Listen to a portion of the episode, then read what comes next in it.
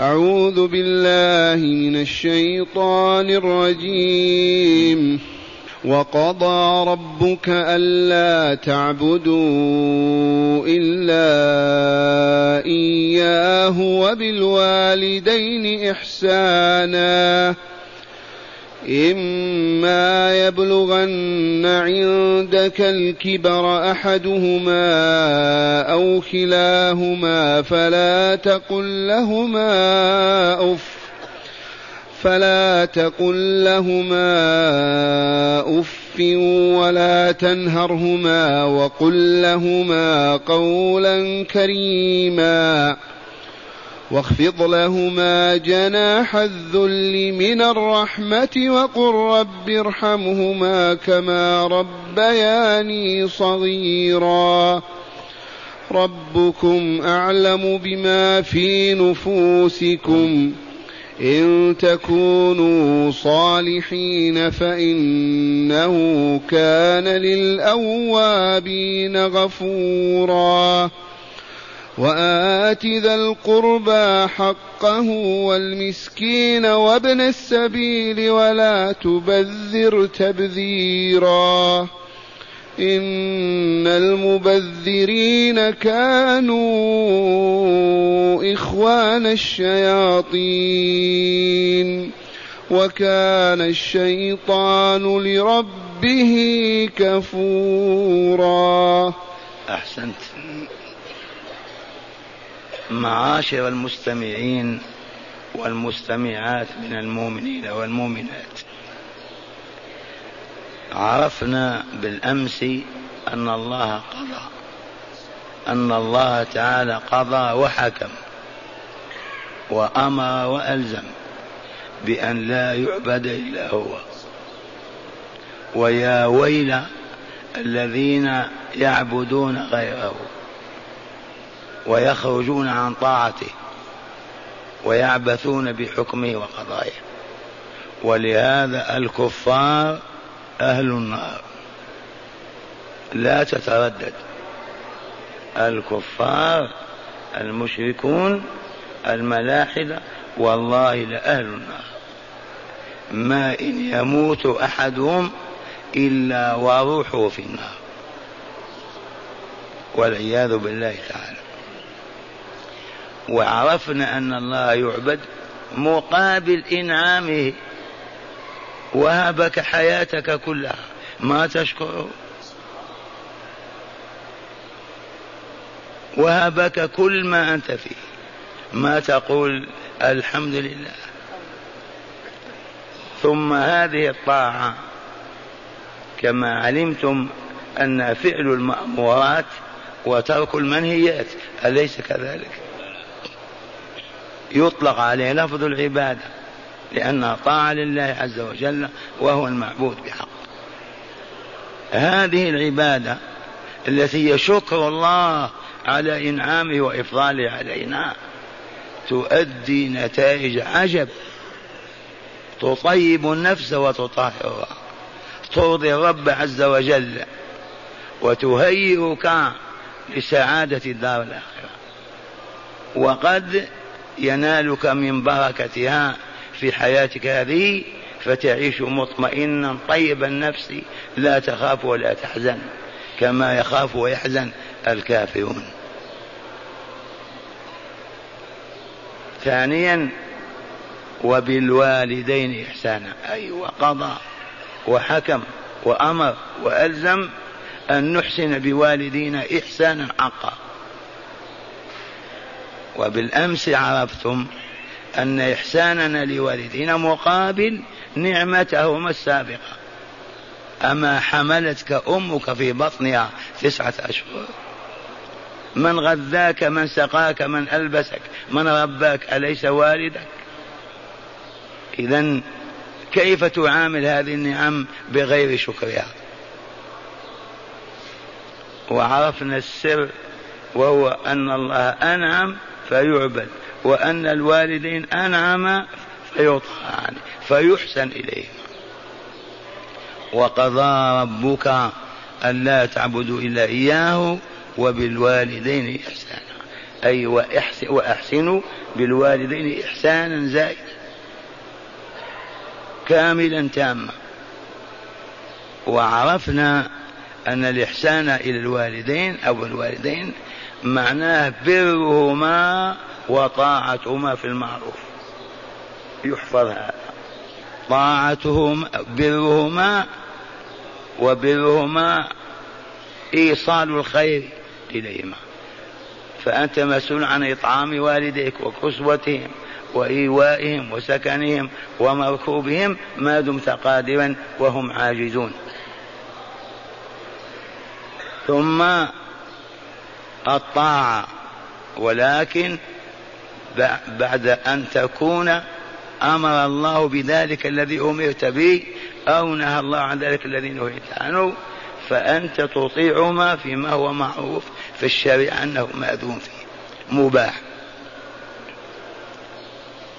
وهنا مسألة تحصل لكل فرد. وهي أن المرأة قد تحسن إلى زوجها وقد تسيء فهذه المرأة إذا قالت لك أمها طلقها أو قال لك والدك طلقها وهذا يجري حتى فيما بيننا. ما هو المخرج؟ كيف نحقق طاعة الله في قوله وبالوالدين إحسانا؟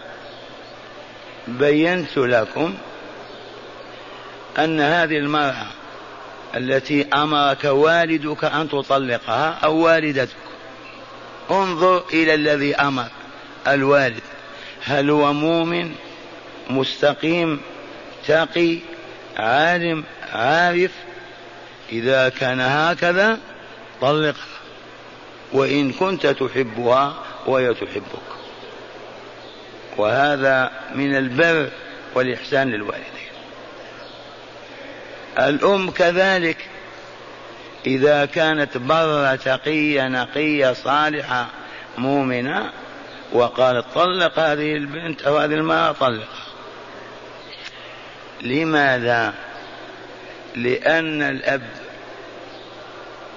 لأن الأب يؤذيه يؤلمه أن تكون امرأة ابنه فاجرة أو فاسدة. ما يسعد أبدا. والأم كذلك. إذا كانت ذات بصيرة ونهى وعلم ومعرفة وعرفت السوء في هذه المرأة وإن كنت أنت تحبها فهذا لا ينفع لأن الوالدين أعرف بحالك منهم. على شرط أن يكون الوالدان على أحسن حال من البصيرة والهدى. ومن أين استنبطنا هذه القضية؟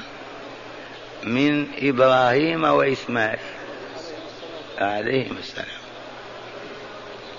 فالمرة الأولى لما زار بيت ولده وجاء بالبراق من فلسطين سأل الزوجة كيف حالكم؟ قالت نحن في شر نحن في بلاء ما رأينا خيرا. وهذا تقوله النساء الآن.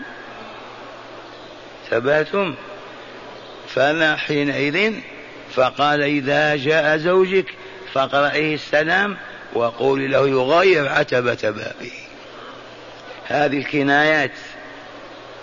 كناية ولا لا؟ جائزة.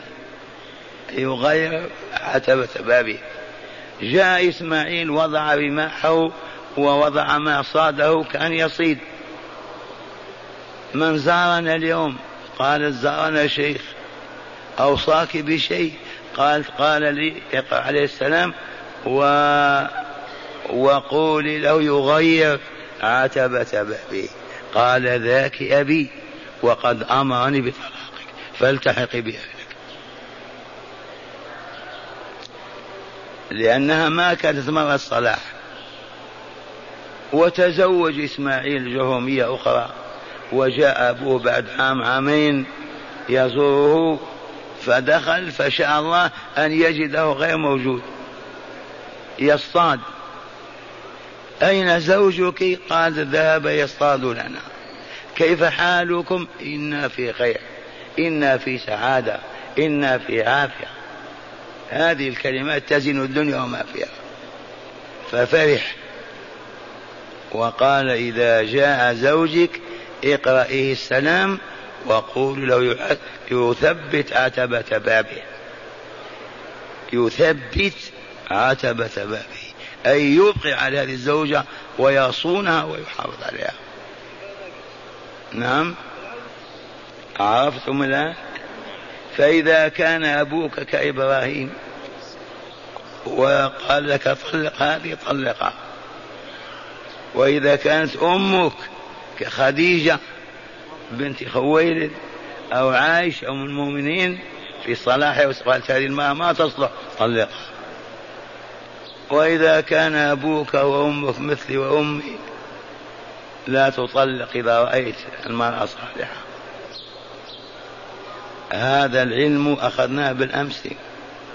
وقضى ربك ألا تعبدوا إلا إياه أولا وبالوالدين إحسانا ثانيا. وقوله تعالى إما يبلغن عندك الكبر. قلنا ما زايد لتقوية الكلام. إذ القاعدة في اللغة زيادة المبنى تزيد في المعنى. الأصل إن يبلغ كبر عندك. وإما يبلغن عندك الكبر أحدهما أو كلاهما. كم من إنسان؟ أنا منهم. أنا عشت مع أمي. أبي مات عام ولادتي. هل أبر والدي؟ مات. أمي نعم. وكم من إنسان تموت أمه ويرضى ويبقى مع والده؟ أليس كذلك؟ وكم من إنسان يعيش مع أبيه وأمه مع بعضهم البعض ويموت قبله. جائز. فمن هنا إذا أدرك أحدهما الكبر وأصبح في حاجة إليك كما كنت طفلا في حاجة إليه هنا انتبه أحسن وبالغ في الإحسان. تستطيع أن تغسل الوسخ من بدن أمك أو أبيك. تستطيع أن تطبخ الطعام وتقدمه. تستطيع أن تحمل أمك على كتفك. والحمد لله. حملت أمي على كتفي. نسيتها مرضت مع كبر سنها. ونحن نسكن في حديقة كذا درجة أو درج. فهبطتها قد نديها للمستشفى على كتفي. وضعت عند باب الطريق كل ما يجي طاكسي يقول ما نقبل هذه ما نقبل هذه. فرددتها على كتفي. والحمد لله. وتوفيت في ذلك اليوم أو بعده. تعرف حمل والدك على كتفك. تحمل أمك على كتفك. واذكر دائما قول الله تعالى فإما يبلغن عندك الكبر أحدهما أو كلاهما فلا تقل لهما أف. الكلمة التي تدل على عدم رضاك تدل على سخطك وغضبك عنهم لا تقال أبدا. لا يفهمان إلا أنك محب صادق حبه أما الانتهار والزجر والصوت العالي أو كلمة اذهبي أو كذا هذا هو العقوق. هذا قطع الصلة بينك وبينهم. فإما يبلغن عندك الكبار أحدهما أو كلاهما فلا تقل لهما أف ولا تنهرهما وقل لهما قولا كريما. ما هو القول الكريم؟ الذي يشعر الوالد معه بالراحة والطمأنينة الكلمة الطيبة. وهنا أذكركم بحديث الرسول صلى الله عليه وسلم لما أراد يصعد المنبر خطأ خط درجة أولى قال آمين. درجة الثانية قال آمين. درجة الثالثة قال آمين. والدرج ثلاثة. فسألوه لم أمنت يا رسول الله؟ قال أتاني جبريل عليه السلام. من جبريل هذا؟ هذا عبد الله ملك من أشراف الملائكة المقربين. لما؟ قال لي رغم أنف امرئ ذكرت عنده ولم يصلي عليك فقل آمين فقلت آمين. ومن أمن عليه الصلاة يسلم. وقال لي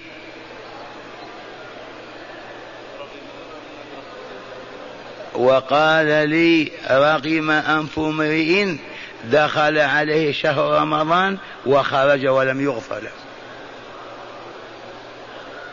لأن شهر رمضان شهر المسابقات والجوائز. فإذا انسلخ الشهر وبقي العبد على ذنوبه هلك. ادعوا عليه بالبلاء والشر آمين. ثالثا وقل آمين رغم أنف امرئ أدراك أبويه أو أحدهما حيا ولم يحسن إليهما. لن يدخلاه الجنة. إذا وبالوالدين إحسانا إما يبلغن عندك الكبر أحدهما أو كلاهما على حد سواء. فلا تقل لهما أف ولا تنهرهما. تعرفون النهر؟ النهر السائل هذا الانتهاء الزجر الكلمة القاسية. نهار والزجر والزجر. دائما كلمتك مع أمك أليا ما تكون مع والدك أرق ما تكون حتى ما يشعر أبدا أن في نفسك شيئا من بغضهم أو عدم حبهم وقل لهما قولا كريما وهو القول الحسن الجميل الذي يتلذذون به ويشعرون بالسعادة معه. ما هو القول النابئ القاسي المخالف لما يحبان أو يريدان. قولا كريما. واخفض لهما جناح الذل من الرحمة. وقد قلت لكم لكل منا جناحين بمعنى لين وتطامن وانكسر على جنبك لتكون أقل مستوى من مستواه وحتى إن الرجل إذا كان أطول من أبيه ما يمشي أمامه. ثبات يمشي الأب هو الأول أو يمشي إلى جنبه ويتقاصر. ما يتشاع يطول. واخفض لهما جناح الذل من الرحمة. وقل رب ارحمهما كما ربياني صغيرا. ادعوا لهما. يا رب ارحم أبوي مقابل التربية التي ربياني عليها وأنا طفل في حجورهما كما ربياني صغيرا ثم قال تعالى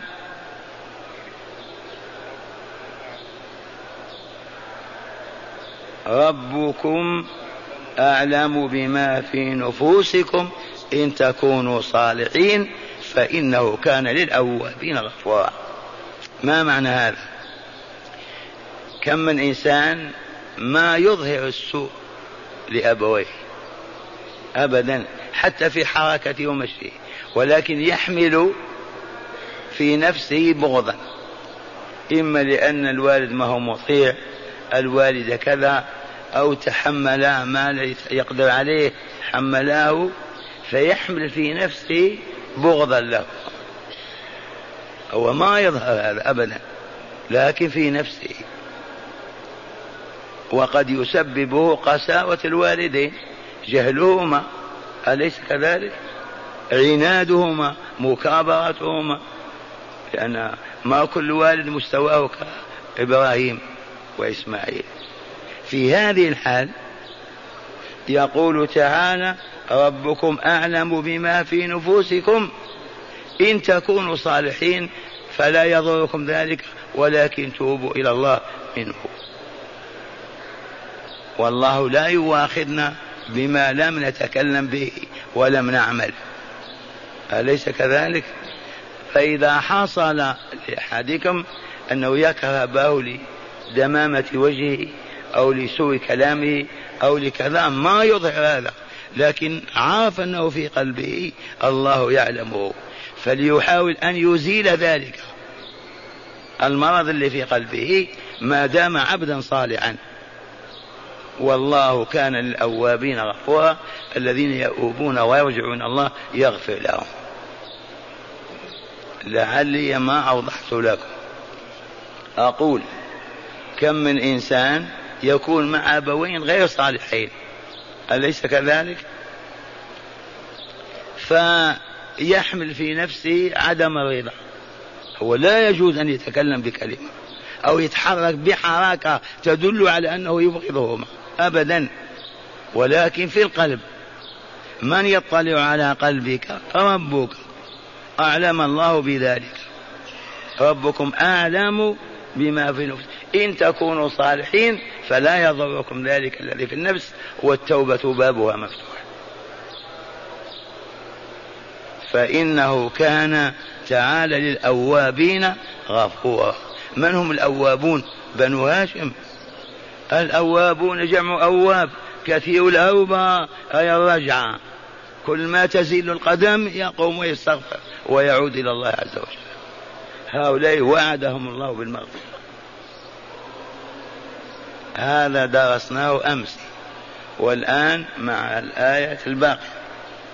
يقول تعالى وآت ذا القربى حقه والمسكين وابن السبيل ولا تبذر تبذيرا.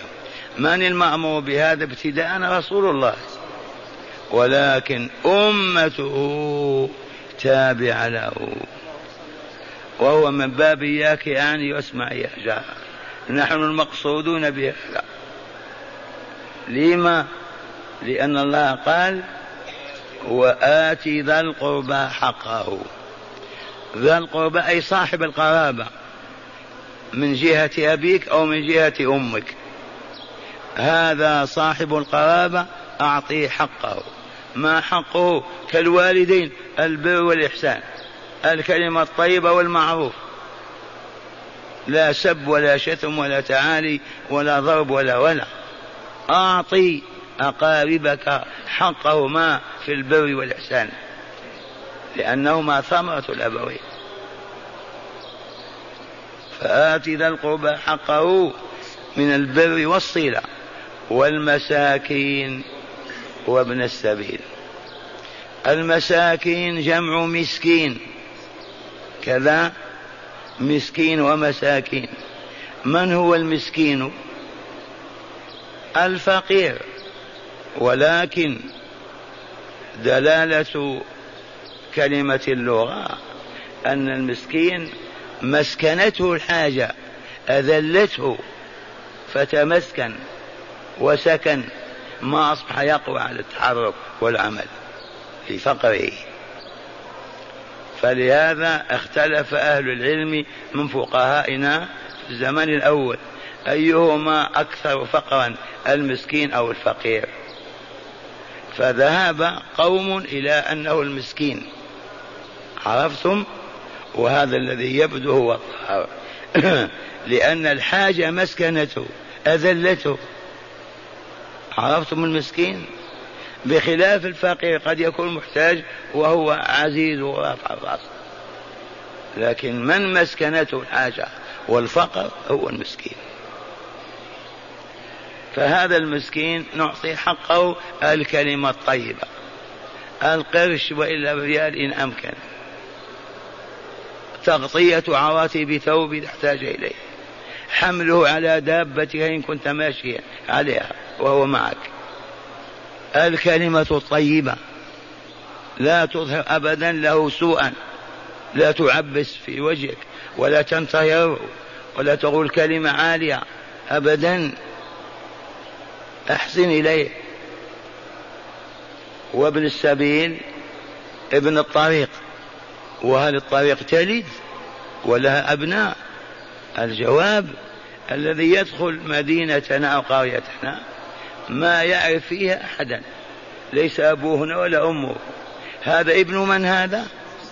الطريق. عرفناه في الطريق فلهذا سمي بابن السبيل أي ولد الطريق. أي ما عرفناه إلا في الشارع. لا عنده دار ولا قرابة ولا وجدناه في الطريق هذا ابن السبيل. يجب أن نحسن إليه. فلا يسب لا يعير لا ينكر لا يكذب لا يوذى بحال من الأحوال وإذا احتاج إلى الطعام يطعم وإلى الشراب يشرب وإلى المبيت يبيت. وهذا هو التضامن الإسلامي. لو طبقت هذه التطبيق النظامي يا لها من سعادة. الآن ما نستطيع. ونعود إلى ما طالبنا به جميعا. أهل القرية يا عباد الله أهل القرية البلد الصغير يجتمعون في جامعهم كل ليلة ما بين المغرب والعشاء. نساؤهم راء ستاير أطفالهم صفوفا كالملائكة بين أيديهم ويتعلمون الكتاب والحكمة ويزكون أنفسهم. هذا المجتمع الجديد في هذه القرية سوف يكون كجسم واحد. تتلاقى القلوب وتتعارف النفوس ويصبحون كأمة واحدة. هنا صندوق في المحراب صندوق حديد في المحراب ما هو في البيت. ويقول المربي معاشر الأبناء إن كان كبير السن معاشر الإخوان مع السيدات المؤمنات. هذا هو الصندوق. من زاد على قوته درهم واحد يضعه فيه. من زاد على حاجته الضرورية بدل ما يذهب للبنك يضع فيه يضع فيه هذا الصندوق. ولا تقل الصندوق يسرق البنوك سرقت. ومسجد القوم ما يسرق أبدا. لما؟ لأنه لا يخلو طول النهار والليل من الركع السجود. هذه كلمة مقبولة ولا لا؟ مسجد القرية تلك القرية الصالحة. عزابها أولادها كلهم في المسجد يبيتون ويعبدون. ثم صندوق حديد من يكسره أين مفاتيحه ما يبقى لص بينهم وقد مضت عليهم سنة وهم يزكون أنفسهم ويطهرون قلوبهم. هذا الصندوق معنى هذا أننا أغلقنا أبواب البنوك. عرفتم؟ انتهت. الصندوق يقول المربي اللجنة الخاصة من الإمام والمربي والمؤذن وشيخ العمدة. شيخ الحارة أو عمدة الحي. لجنة دائمة في المسجد. مهمتها إذا حصل نزاع بين اثنين يتقاضيان عنده في المحراب. فيخرجان وهما يبتسمان انتهت المحاكم ثانيا يا معشر المستمعين والمستمعات هذا المال سوف ننفقه على كل محتاج في قريتنا أو في حينا حيث لا يمد يده ولا يسأل أحدا ويوزع على عدد الفقراء كانوا عشرة أو أقل أو أكثر شهريا يعيشون في أمن وسعادة. واعلموا أننا نريد أن ننمي هذا المال لينمو ويزيد ماذا نصنع؟ إن كانوا في أرض زراعية ينشئون مزرعة للبر والشعير والذرة وأنواع الحبوب. أو يغرسون أشجارا ونخيلا. وغلالها يوزع على الذين أودعوا أموالهم. أو البلاد ما هي زراعية تجارية ينشئون متجر عجيم للاستيراد والتوريد. والفوائد هذه توزع على الذين وضعوا فلوسهم من أجل أن تنمو لا من أجل غير ذلك. بحسب الربح الحاصل. كيف يصبح أهل القرية إذا كانوا هكذا؟ والله لكأنهم بيت واحد. لا حسد لا بغض لا كذب لا رياء لا نفاق لا فسق لا فجور. ما يمكن أبدا سنة الله لا تتبدل. أمة تجتمع على كتاب ربها وسنة نبيها كل ليلة طول العام يبقى فاجر وعاهر بينهم. وإذا انحرف من انحرف اللجنة لجنة المسجد مسؤولة عن هذا. تستدعيه وتؤدبه ويتوب بين يديها. وإذا طغى وتجبر الحكومة. الأمير وإلا المسؤول عندنا شخص يؤذي القرية كاملة. أبعدوه عنا. والله يبعدون. هنا نستطيع أن نحسن إلى أبناء السبيل والمساكين والفقراء والمؤمنين. أما بهذه الحال أنتم تشاهدون كيف نفعل. ثم قال تعالى وقوله الحق ولا تبذر تبذيرا. لام ناهيه والمنهي رسول الله وأنا وأنت وكل مؤمن ومؤمنة. ولا تبذر تبذيرا. قال مجاهد أحد أئمة التابعين. قال من أنفق ماله في سبيل الله ولو أنفقه كله والله ما قيل فيه مبذر. ومن أنفق ريال واحد في معصية الله فهو مبذر. ومع العلم أن التبذير زيادة عن الحاجة يكفيك خمسة كيلو مثلا رز لما لا تأتي بعشرين؟ يكفيك لباس الشتاء ثوب غليظ لباس الصيف ثوب خفيف يكفي ذلك. فالتبذير هو ما زاد عن الحاجة. كل ما زاد عن حاجتك الضرورية التي تطالبك بها يعتبر تبذيرا. وأوضح من ذلك كل ما ينفق في الشهوات والأهواء وحب الدنيا والباطل والكبر والعجب بالنفس هو محرم هو التبذير. أما الذي ينفق في سبيل الله لو أنفق ماله كله لا تقل مبذر أبدا. وإنما أراد ما عند الله.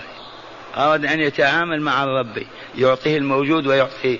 أوفر منه وأكثر ولا تبذر تبذيرا شنيعا قبيحا. ما هو التبذير؟ أن تنفق المال في معصية الله.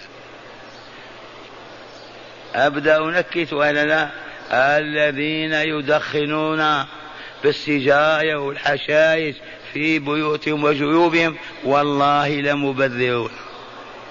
لأنه يحرق ريال إحراق وقد سمعوا أن التدخين حرام وأصروا على ذلك كل عام أربع ريال اليوم أربع ريال خمسة. عرفتم تبذير وإلا لا؟ خذوا القاعدة التي وضعها مجاهد. لو أنفقت مالك كله في سبيل الله ما قيل فيك مبذر أبدا. وإذا أنفقت درهم واحد في معصية أنت مبذر. وهذا الذي أراده الله عز وجل. ولا تبذر تبذيرا. ثم علل تعالى لهذا النهي فقال إلا إن المبذرين كانوا إخوان الشياطين. إن المبذرين ما قالوا المبذرات. يدخل النساء ولا ما يدخلن؟ يدخلن. لماذا ما قالوا المبذرات؟ لأن الغالب أن المرأة لا تبذر. في الغالب تتعلم الشح على والديها. ولكن كما علمتم أن القرآن الكريم كتاب يقرأه الشبان والشيوخ والنساء والرجال فهو يتحاشى النساء. لأن العرب في حميتهم ما يريدون أن تذكر نساءهم أبدا. مراعاة لهذه الغريزة قل ما يذكر الله تعالى النساء للضرورة. وهم داخلات في كل ما أمر الله به الرجال إلا ما كان من الجهاد. إن المبذرين كانوا إخوان الشياطين. إخوانهم ما وجه هذه الأخوة هذه؟ الشياطين كفروا بالله رب العالمين. جحدوا كماله وجلاله. عصوا وما أطاعوه. كفروا نعمة خلقهم. أليس الخالق هو الله؟ من خلقهم؟ من خلق هذا الكون لهم؟ كفروا هذه النعمة وغطوها ولا يعترفون بها. والذي يكفر نعم الله عليه ويبذها في المعاصي أخ للشياطين آخاهم وأصبح منهم. الشياطين يريدون الفساد أو يريدون الإصلاح؟ قولوا. يريدون الطهر أو يريدون الخبث؟ يريدون التبذير أو يريدون الاقتصاد الاعتدال البذ البذ التبذير. إذا فالمبذرون تحلف بالله لا إخوان الشياطين. ويكفيك أن يقول الله هذا. ما هو من عندك. هذا خبر. إن المبذرين كانوا إخوان الشياطين. أعوذ بالله. لو تقول مبذر يا أخ الشيطان كيف؟ لأنك تفعل ما يفعله. تفعل المعصية. يا أخ الشيطان أهل قرية يا إخوان الشياطين توبوا إلى رب العالمين. عودوا إلى الله. إذا ولا بأس لا بأس أن نقول فلان تزوج. ويوزع البطاقات إلى أين في قصر ليلتي.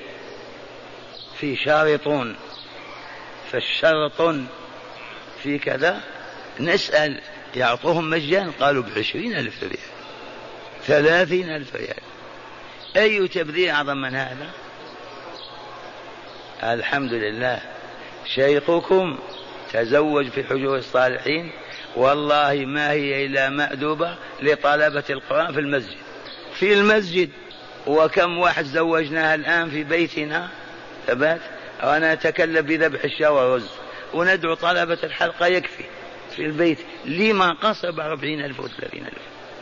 أليس هذا تبذيرا إذا ومن هنا نقول من تزوج منكم يا أبنائي فليتزوج المرأة الصالحة وليجعل الوليمة في النهار لا في الليل. بعد صلاة الظهر الغداء عندنا. عرفتم؟ أما سهرات الليل ويبقى النساء إلى آخر الليل ما يصلين الصبح. هذا من التقليد الأعمى للفجر والكفر من اليهود والنصارى. أما هدي أبي القاسم سنة الرسول صلى الله عليه وسلم ما كانوا يعرفون الطعام في الليل إلا العشاء. بعد المغرب مباشرة. عشنا زمنا ما نعرف العشاء إلا بعد صلاة المغرب. وبعد ذلك نذهب إلى صلاة العشاء ونعود فننام ونستريح. إن شاء الله ومن أراد منكم أن يقيم وليمة من هذا النوع نحن نتحملها. عندنا حوش ما أوسعه وكم زوجنا ونفع الله بها. ولا تبذر تبذيرا إن المبذرين كانوا إخوان الشياطين وكان الشيطان لربه عز وجل كفورا. شديد الكفر وكثيره جحد آلاء الله وإنعامه عليه وعصاه وتمرد على طاعته والعياذ بالله. هل ترضى أن تكون مثل الشيطان؟ من يرضى؟ فلهذا ما من مؤمن يفهم هذا الكلام والله ما يرضى بالبذخ ولا بالترف والتبذير. حتى لا يكون أخا للشياطين. هداية الآيات. جزاك الله خيرا. هذا قاموس الجديد يقول لابن الصالح وإذا كان الأبوين الأبوان كافرين كيف نفعل معهم؟ وهذا من حقنا أن نقوله ولكن الكلام ينسي بعضه بعض.